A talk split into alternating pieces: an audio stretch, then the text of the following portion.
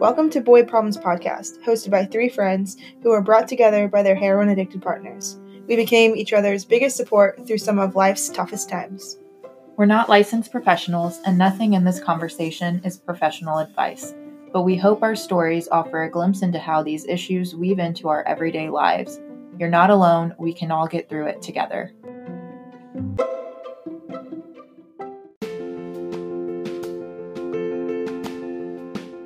If you're listening, you probably know we met at a family support group, and our bonds have grown stronger through sharing our stories and supporting each other. When we think about the thing that's helped us most, it's that. So, we'd like to extend that community to you. If you're feeling like no one understands what you're dealing with, or you're looking for a community of like minded individuals, consider joining our virtual support group. For details, visit us at recovering2.com. We know what you're going through, and we're here to help. We're recovering too. Hello, everyone. Welcome to Boy Problems Podcast. We cannot tell you how excited we are to have our guest today, uh, Justin Phillips, who is the executive director and founder to Overdose Lifeline. So, we are so excited for her to share her story and learn about Overdose Lifeline as well. So, welcome, Justin. Welcome. Thanks for joining us. Yeah, thank you so much. Happy to be here with you. Yeah, perfect. Awesome. Well, so um, we all have kind of known you in different fashions, and you are a name that is in our community in Indiana. Um, but would you mind telling us kind of how you started um, kind of in this space? Um, maybe the story about your son? Sure. Yeah. So it's it's a um, a bit of something I like to refer to as an imperfect storm of of circumstances because I have been in recovery myself from primarily alcohol misuse since 1989. And so I thought I knew all about substance use disorder and um, the warnings that I continuously provided to my children about the genetics behind, you know, substance use disorder and and then I worked in the public health space around the prevention of unintentional injury and death to children, primarily under the age of 14. So I did work around proper car seat usage and wearing your seatbelt and having a smoke detector, right? So when Aaron, my middle child, um, acknowledged that he was using heroin and didn't know how to stop on his own and had tried and needed some help, uh, I, I did not understand heroin and I didn't understand opioids. I knew it was this big bad thing we didn't talk about, right? Heroin was the drug no one would ever do, right? It was the one thing we t- we said, and and Aaron, to his credit, had parents who were in recovery before he was born, so had been raised knowing recovery was a thing, and had shared with me even in that conversation you know you and dad have showed me that recovery is possible and that's what i want and i think that that is what he meant and but in 2012 nobody understood really opioids i think to the degree that we do now and how to treat opioid use disorder in the same way and and so um, we did our best um, with the tools that we had at the time i like to say and and um, unfortunately in 2013 aaron chose to use again and lost his life in October to an overdose. And so um, at that same time, a recent law had been amended to allow for first responders, primary police, to use the overdose reversal drug naloxone, which some people know as Narcan, the brand name. And so for some reason, I had these um, staff or these colleagues, these work colleagues, who thought I should go with them to this meeting that the Indianapolis Metropolitan Police Department was holding around that heroin was becoming a problem and we needed to do something. And so at this meeting, I learned about naloxone and this thing that could have saved Aaron. And I learned, you know, a, a little bit more about the enormity of the problem. So because I had this sort of public health background, this problem solving personality. Um, I needed to do something. And I had done some nonprofit um, education as well and worked in nonprofit. It just sort of was this natural sort of place for me to just go put my grief. And so we started Overdose Lifeline. And um, in 2014, which was really quick after Aaron died, honestly. Yeah. That's wow. Thanks for sharing that story. Yeah. Um, you mentioned, you know, around that time, there was just not a lot known about heroin and people didn't really talk about it. And it was this, oh, nobody does that. Um, so how did you handle like the stigma or once Aaron passed and you started this nonprofit, like going and, and talking about this with people, was that a an issue for you or I guess how did you handle the stigma part? Yeah, no, I, I think it's a great question. And I think it speaks to, you know, why this podcast is necessary is because I knew really early on that one of the the mistakes and i don't mean that to beat myself up but one of the things that i think contributed to aaron dying is the denial that we wrap ourselves in as a protective blanket because we don't know what to do and it interferes right and stigma and shame is a real thing and so those two combinations i just knew from the beginning mm, i'm going to have to talk about it i'm going to have to tell this story because that was something I should have done and I didn't. So I got to make a change for others. And um, at the time, Matthew Tully was a journalist at the Indy Star. I don't know if you remember Matthew Tully. Um, he subsequently has lost his life to cancer, but he had started doing these stories in the Indy Star about heroin. So I reached out to him and I asked him to help me tell Aaron's story and and we did that really as a way to i did that really as a way to give other people permission to to not be alone um, mm-hmm. and and that really did really i heard from so many people that said you know your story is my story and just um, being able to share right which is what you're doing right mm-hmm. not feeling alone mm-hmm. yes that does make a big difference and it continues to exist, right? I mean, I think every time I tell Aaron's story, I am aware that someone in the audience will judge me as a parent, as a person in recovery, right? How could you be in recovery for so long and not save your kid? All that stuff. But I just say, oh, oh, oh, well, because I, the need to help others not feel alone is greater than than my fear of your judgment anymore. So may I ask as as a mom and and your Aaron came out to you about this, were you kind of like, oh shit, like was it everyone on deck to help? Um, kind of what was what was that conversation? Yeah, no, you know, that's hard because um the truth is no, right? Um yes and no. Um, and so sometimes what I like to say is that had Aaron been diagnosed with a different disease, I would have handled it differently. So he asked for help. We um, made some pretty quick decisions about where to send him. Um, I didn't do all this due diligence research for the best doctor, right? V- very fear based reaction, a bit, right? Because I didn't know and I was afraid. And, and, um, uh, I'm trying to think. Yeah. So, and, and, um, he, I remember, um, he asked to go use again um, before we took him to treatment, which is was a very scary thing for me. And, and I didn't know then what I know now about really the dangers of dying so swiftly. Um, and and but we let him. We did let him do that um, because I feared not letting him do that that he wouldn't choose to go. Mm-hmm. But I let someone else take him to treatment, and I went to work, um, which I would never have done had it been a different disease, right? Mm-hmm. Um, and then subsequently through that next, you know, 60 days um, at treatment, some of the decisions that came afterwards that people still face, right? The lack of really supportive resources once you leave that protective treatment environment. Again, um, the death sentence wasn't as real as I wished it, I would have been allowed myself to face so that I would have sw- changed my priorities, right? You still got to work, but do, do, you know what I'm saying? Yeah. Oh, yeah. Yeah. Absolutely.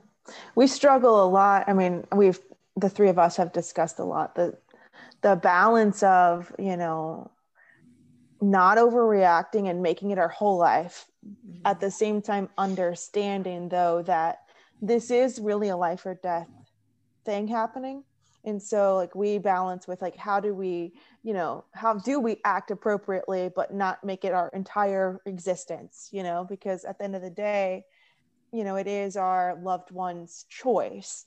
So i think that's a delicate balance and i'm, I'm not sure that i i know that i have done done the things that you're saying you know my spouse being um out in active addiction and I go to work because what can I do, you know? And so I mm-hmm. don't, I don't, I understand. And I, I too think of it as a different disease sometimes. And I, I know that there was one time um, Elise was spending the night with me and, and my uh, husband was on like a using, uh, he left, I kicked him out because he was using and she just kept asking me like, well, how are you like showing him compassion right now? And I was just like, well, I'm just thinking of this as like, he has a different disease.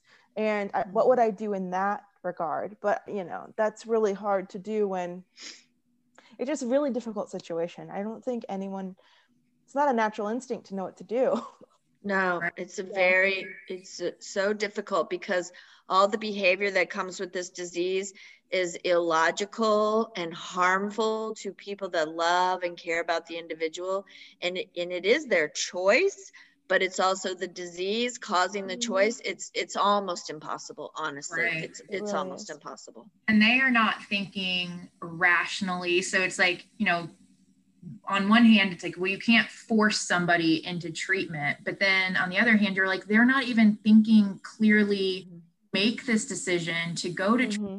and if i don't force it like the potential outcome is horrific so then it's like this weird balance of you know because also if you force someone into treatment and maybe they're not ready or like not wanting to be there that doesn't work and it's just so complicated it's very complicated and um, one of the things that you don't know as much about me because I don't share it as much because it's not as relevant is that I have a sister who also suffers. Mm. And I sat with her in the emergency room one time after she had taken entirely too many hydrocodone and was overdosing, right? And basically, I might have gotten myself kicked out because I was a little too vocal with the staff, but because they couldn't hold her because she wasn't a danger to herself or others. Yeah. But she was a danger to herself. It's mm-hmm. not the true definition of suicide, right? You're not admitting that you want to harm yourself, but but she was harming herself and she could have died and they wouldn't hold her right? And yes. some of that is so hard because we do maybe need them to to put be be putting these involuntary holds but at the same time as you said liz it could backfire right? And they could um then we become the enemy. It's a hard place to be. Yeah. It is it that whole like that you were saying made me think about the number of people who overdose or then are saved, hopefully by Narcan or something, and you know maybe they go to the hospital for like two hours. This happened to Jake um, in 2019. Like Narcan literally saved his life. He was taken to the hospital, and then within like two hours was released with no like follow up care or next steps. And you just think like if somebody ends up in the hospital with a heart attack or di- like something with diabetes like you know other professionals come in and there's a care plan given and follow mm-hmm. it feels like that that is um, definitely missing in this world no you're right it's true it, we don't treat it like we treat other chronic diseases for certain mm-hmm. yeah. and i think that has to do with insurance and all those other beasts that are way bigger than we are, but we can keep talking about it. Yeah. Um, and like I mentioned, oh, sorry, go ahead. Oh, I was just going to ask another question. So if you have a topic on or a comment on that topic, we can. No, it was okay. another question. You go first. Um, so I, I don't know if you know Justin, but um, Elise and I have young children with our recovering spouses, um, and you mentioned how in your home you know with you and your husband being in recovery you kind of talk to them about the um, the genetic component of addiction and kind of mm-hmm. warned them that this is something to look out for which opened up this conversation for it allowed your your son to come to you right and felt comfortable with that that's something that I think about too. I mean, my son is 10 months old, but but knowing Aww. that knowing that um, you know, eventually that you know, my we have addiction in my family and my mom had always kind of warned us as well. And I think it really stuck with me, you know. Um, but I would just wonder kind of what what do what, what advice would you give us? This is not I want to jump into the overdose lifeline, but this is just a unique perspective that you have that we haven't really shared had anyone to talk to about this like what advice would you give us with young kids and others that have young children in the home that are kind of maybe witnessing active addiction? And mm-hmm. how did how would you recommend like having those conversations? Yeah i think it's a good good question um, alex and also a hard hard not perfect answer. But i do think that um, if if if so I would f- fight with Aaron about it as he became an adolescent and was experimenting with marijuana. And and but we didn't talk about it as much as he was growing up as any of them were growing up right? It was this thing that we did. Mm-hmm. and and there's you know some people who drag their kids to um, 12 step recovery meetings from the beginning of their life and I don't really know, you know, if that's the best solution. Um, I used to hear, you know, all the best drugs were in Alateen, so I never really wanted the kids to go to Alateen, right? So you just don't know. But right. instead, I think we should talk about it with them the way we would talk about that, you know, heart disease runs in the family, that you, that this is a real thing, that we have this one genetic component, and that you have to be aware um, mm-hmm. but also knowing you know sometimes as adolescents developmentally they're going to have to try to find their way and experiment and i think the piece when we talk about harm reduction approaches and when i talk to families about having access to naloxone in the home mm. i think relates to this a little bit because when we are so afraid that we fight with the person we love that's misusing instead of saying, I don't want you to use, but I don't want you to die, so I have naloxone, the dynamic changes, right? So if we're always just talking openly and honestly, and even expressing, I have fear for you to experiment because of this genetic component, but it's not perfect at all, right? right? Yeah, totally yeah i will say with my um so i have a one and a four year old and mm-hmm. so we have a home security system and you know i've had those like other people have asked me like what if your husband overdoses and dies in the care while while caring for your children you know xyz and so i've had to have those conversations with my four year old. If you cannot wake daddy up if you cannot wake mommy up you hit that red button and police will come and they will help you. Um, oh and so you know that's you know is that conversations that my other friends are having with their kids? Probably not. Um, and you know we have two um, two narcan shots in our home. Now i think my four year old is still too little but i do mm-hmm. you know at some age i want to let her know mm-hmm. because um, and i think we'll hopefully we'll jump into this here but like even if for some reason my husband is unresponsive and somehow i've already taught her like shoot that up his nose like it's not going to hurt daddy. Right. You know it, even if it, that's not even the case even if he's just like knocked out of sleep for whatever reason like it won't hurt him. Like she needs to push the red button get the police here and so maybe when she's older. I hope we never get in that situation but unfortunately those are just conversations that we have to have because this is something that will never go away out of our lives. And it's better to have the conversations than to pretend and think that you're shielding them from the reality because i don't think that we are you know? Mm-hmm. Um, I think I did a pretty good job of shielding Audrey, for example, Aaron's youngest sister, because she was seven and a half years younger than Aaron. But I'm, I have no doubt I didn't shield her completely because even if I thought I was handling it all, we all know, right, that it was oozing out in other ways. Mm-hmm. Absolutely. So, can you tell um, us about the creation of Overdose Lifeline, like how you got that started and kind of the history of your organization and where you're at today? Sure. So, as I mentioned earlier, um, I learned about naloxone and I learned also that we weren't really, no one really understood opioids and heroin. I didn't know that hydrocodone, which is like a thing you get prescribed pretty regularly as Tylenol 3, was actually the same chemical compound as heroin, right? We didn't know any mm-hmm. of that. So it just felt like something I needed to do. So we started Overdose Lifeline really. And the, the thing that we started with was um, that the law had passed for first responders to have naloxone, like the police but they didn't really have the budgets for it. So that was like an initial thing I could go do was I could start this nonprofit and raise money to give um, police departments money for their naloxone. Uh, and we started that with really small grants. Um, I think actually Hancock County Sheriff might have been our first uh, mini grant for um, naloxone. And then the other thing was that we didn't have really a good education program for youth around opioids.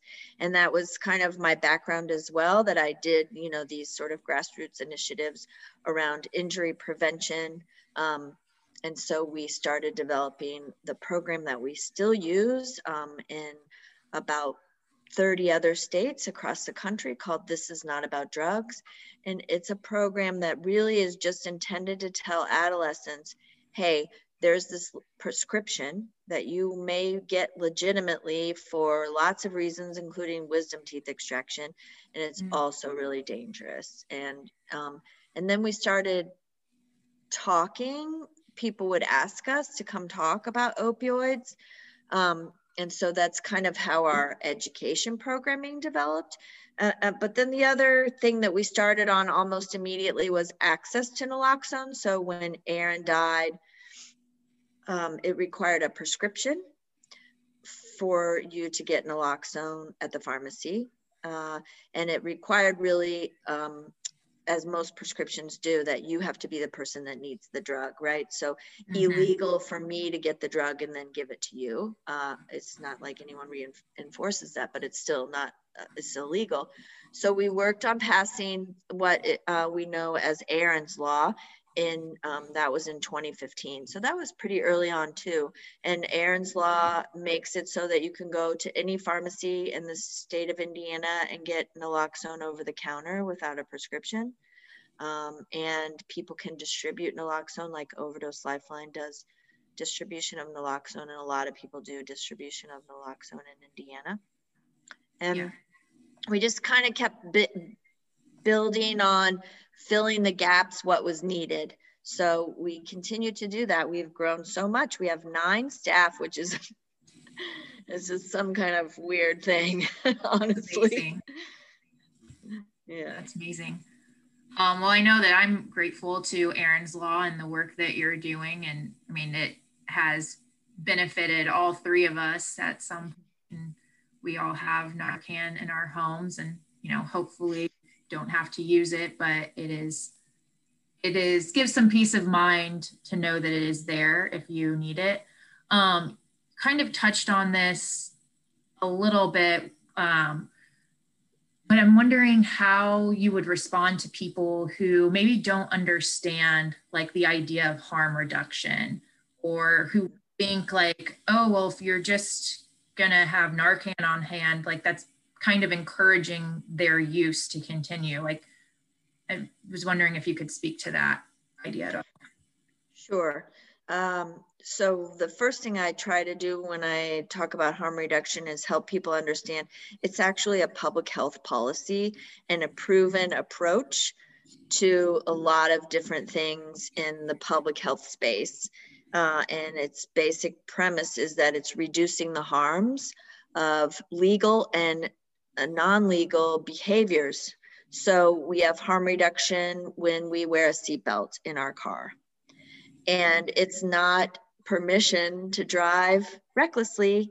It reduces the harm should something go wrong with a legal behavior of driving, right? Mm-hmm. Um, we have harm reduction when we wear sunscreen. We have harm reduction when we wear bike helmets. Um, we have more controversial forms of harm reduction like condoms, right? But they're all things that we use that are public health policy related.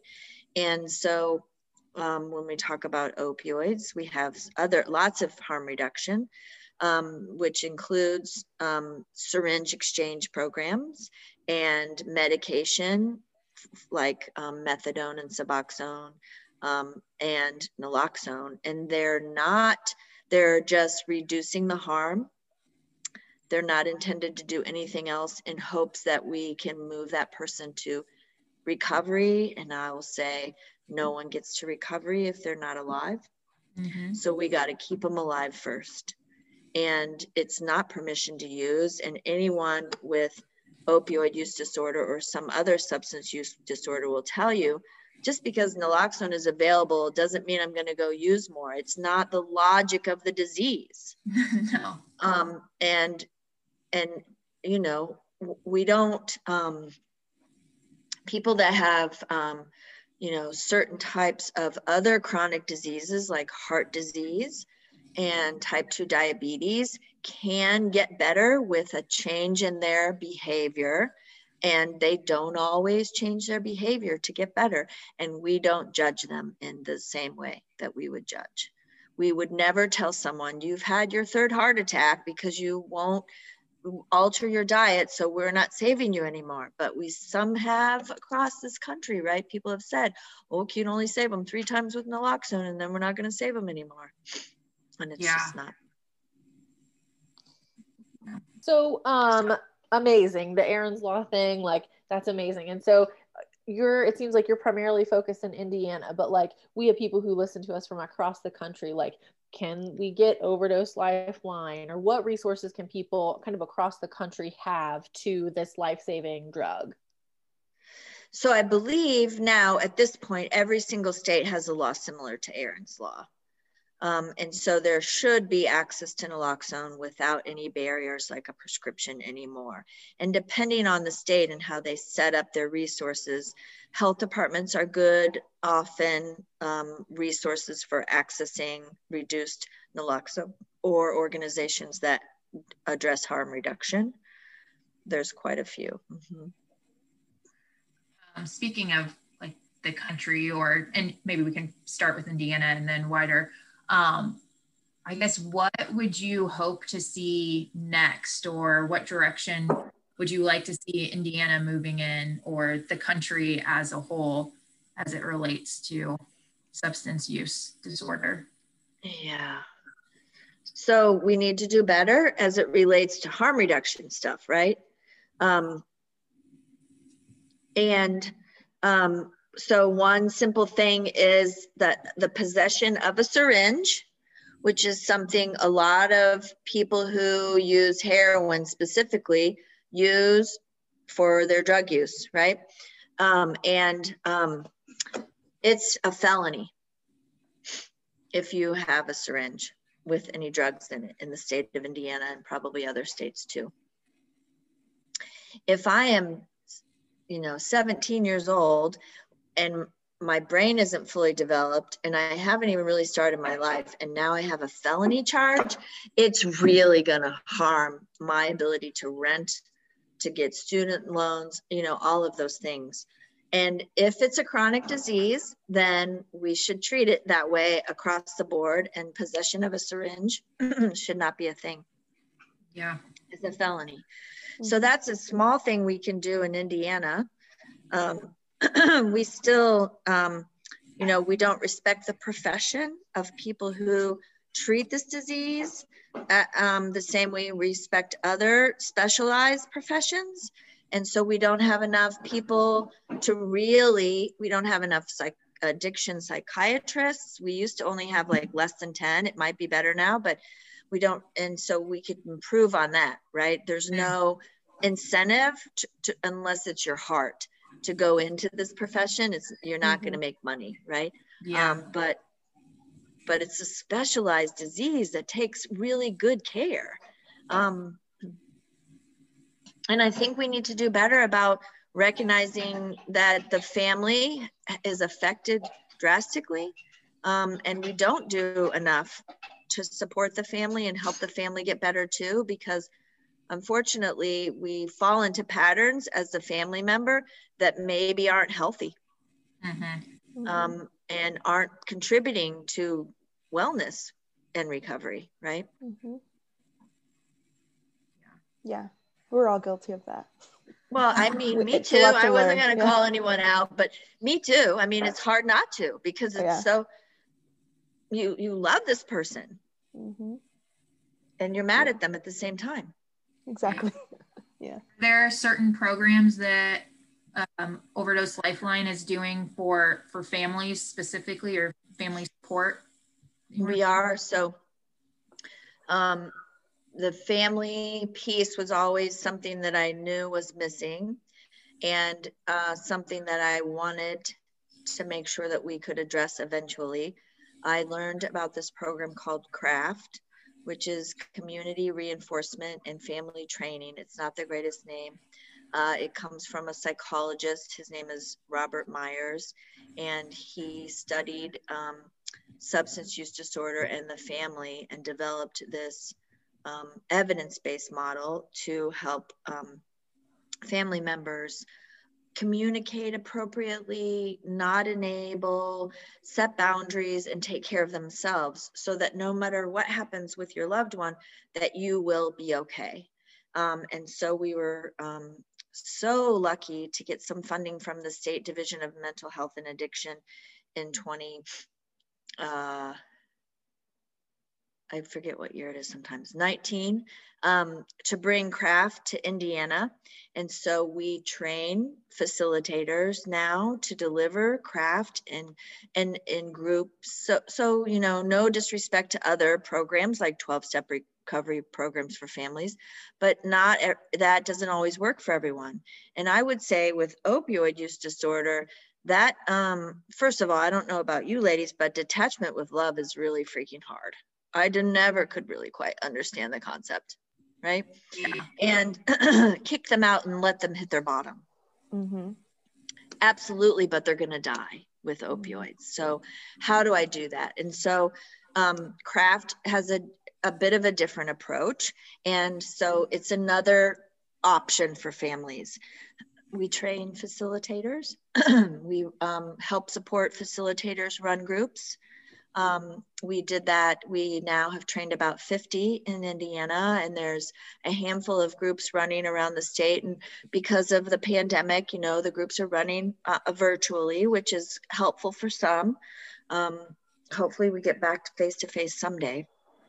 Yes. And and now we're training other people in other states. So when you ask the question about other states, um, Elise, you know, I, I would want your listeners to know we have all, all of these um, opportunities to learn more and to shore up knowledge and resources in our continuing education. And we do have um, craft training. We just trained an amazing group of um, folks in North Dakota and South Dakota and oh, some of the tribal awesome. nations to, to facilitate craft, craft in their community. Yeah, that's pretty cool. That's really, cool. really cool. Yeah, we just a little bit about craft. We actually just um, recorded an episode with another uh, gal, and she was um, she uses craft as well to train um, her clients. And you know, it's so funny. I feel like that the three of us have been super involved as family members and never heard of this. Mm-hmm. And um, it's just I, it's something I want to learn more about and take the course. And so um, just to kind of help myself, but then also just through the podcast. Um, what kind of do you feel that like you know is there a certain place that if you that you would like encourage people to go to to get with groups using this kind of philosophy versus the um, maybe the more traditional 12 step approach or i mean i guess where do you find people who are using craft yeah so um, i think that the best place to find people using craft is on the overdose lifeline website Cool. We have a link to um, the groups that are running. So we don't post the link itself because of, you know, the challenge that we initially had early in pandemic with Zoom bombers and appropriately oh, yeah. Showing up. and so we just um, post the contact person. Mm-hmm. Um, and anytime we have, um, you know, a staff person at Overdose Lifeline that manages the craft program. And we have some craft trainings coming up and the training because of our funding from the state of Indiana is free. So people that want to, in Indiana, it's free if you want to get trained in craft, whether you decide you're going to facilitate a group or not. Um, that's available as well as where who is holding groups. Um, I believe the one group that I know of that is the biggest and largest is running on Wednesday nights. Mm, that's cool. Yeah. And that website is overdoselifeline.org. Mm-hmm. We'll, we'll include it in our notes and everything, but that is a really great resource. There was one other resource on your website that I noticed and I'd like to spend a little time talking about, but could you talk to us about the uh, opioid training courses and what, what's available with those? Yes. So um, we we started with going around talking about um, the opioid public health crisis and helping everyone understand how we got to this place. Um, because we got to this place because we overprescribed pain medication. We were led to believe it was non-addictive. We made pain a vital sign all these things. And and instead of judging right we wanted to normalize again and help under everyone understand. A lot of people fell into opioid use disorder that never would have had a substance use disorder problem honestly i believe because of the highly addictive nature of the medication itself and as we started do, doing that, we built the course so that it could be something you could go take, Alex, in your community and deliver on your own without us, right? So turnkey stuff so that we, because we were just like three people at the time and we couldn't be everywhere. And so then um, we were given this opportunity to develop a certificate. Um, the Employers Forum of Indiana came to us and asked us to help do that because we recognize that a lot of um, you know addiction isn't really something you learn about as an oral surgeon really. Um, and but they needed it right? And so we built these courses um, based on the greatest topics so there's a course on medication for opioid use disorder otherwise known as mat there's a course on harm reduction. There's a course on substance use disorder and treatment. There's a course on shame and stigma. And so each course kind of goes deeper into the topics and the courses are available um, for almost every single CEU or continuing education unit for non-clinicians and clinicians, as well as if you take all of them, it's a 20 hour certificate. And those are all those um, continuing education units and the certificate come through Purdue School of Pharmacy. Uh, the work you guys are doing is just so impressive. Thank you. It's it's a uh, it's a, it's a uh, um, a power greater than me. You know, mm-hmm. I'm just mm-hmm. here. Mm-hmm. Well, Very good thing that you're here to move that along and work on it. So yeah, thank you. Well, and I think too, like you were just an, a mom in pain, trying to to help, you know, wishing you could help your son, hoping that another mom would never have to go through what For I assume sure. what a, another mom would never have to go through. Like to imagine losing my child to something that maybe I could have helped with, like just seems so awful to even think about. So, you know, like you said, you have nine staff now. Like it just started with you and an idea, and it just kind of kept getting bigger and so now you have this thing i, I just i it's it's wonderful and i'm just so excited that one we have you on and one that you're in indiana with us um, you were actually the first person to give me my first narcan like oh. i mm. yeah so like you were the first person to give it so it's just it's so wonderful um, I'm kind of like a rah rah kind of girl. So like I'm, I'm, like I'm excited. I'm just really excited to have you on that you agreed to come with us today. Oh yeah, thanks. I'm glad to know that. Um, Elise, because it's those little stories, right, that continue to help because um, I don't want anyone else to die, right? And lots of other people have had to die, and I cannot stand it. Like it's really mm-hmm. still really bad. Yeah. So we just, you know, so on the flip side of that, right? Not to get off your question topics, but I do want to say that we do have a support group for people who have lost because that's important too. And yes. we have um, and that's every third Monday of the month, and that's on our website. It's called Lifeline for Loss. And we also have Overdose Awareness Day um, in August, which is an internationally celebrated day, and we've been doing that since 2014. Uh, and it's gotten bigger and fancier. Um, the State Museum has been gracious enough to let us come there. Um, but it's really about not forgetting those beautiful people that aren't here and mm-hmm. really embracing those families who just need a place to put their grief. Yeah. It's amazing. Thank you for all the work you do. I mean, I just don't know if you get that enough, but um, it's just yeah, like like uh, like Liz has said, you know, I think all of our spouses have been saved by this drug at one point. So um, I'm super grateful for it, and I just it's just really cool. So mm-hmm. just can't thank you enough. Well, well as I'm we glad uh, they were saved. Yes. As we wrap up, are there um, any closing you want to leave with the audience or things to look forward to of what's coming up next with Overdose Lifeline? Anything you want to share? So, if we could quickly just share that we're starting a camp. So, I don't know oh. if you ladies saw that on the website. No. Um, but there's a national model. It comes out of the Eluna network and it's for kids ages 9 to 12 who have been affected by substance use disorder in their family. Oh. And um, so we are going to be Camp Mariposa. It's called Camp Mariposa across the country, will be the 13th site um, here starting in May. And it's for kids that are, as I said, 9 to 12. So if any of the listeners um, you know, if that fits their criteria or they want to learn more, the application is on the website. And um, we're, we're just really excited to be launching that camp because the kids, right?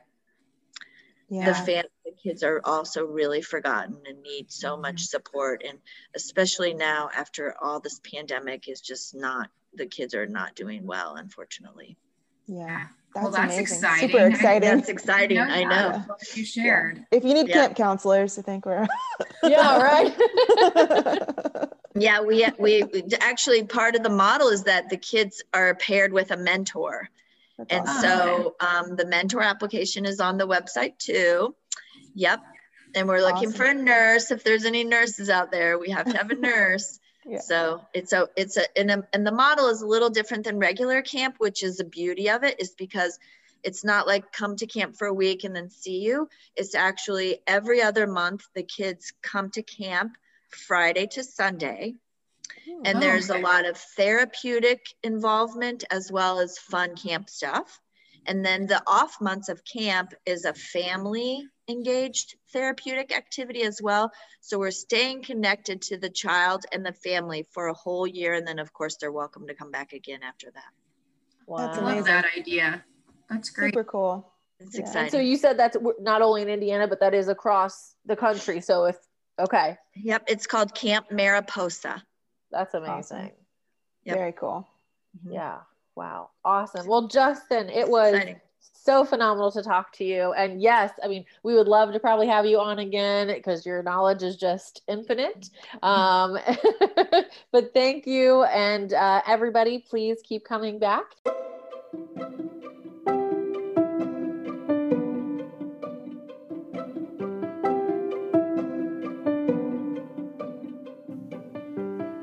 Thanks for tuning in to Boy Problems Podcast.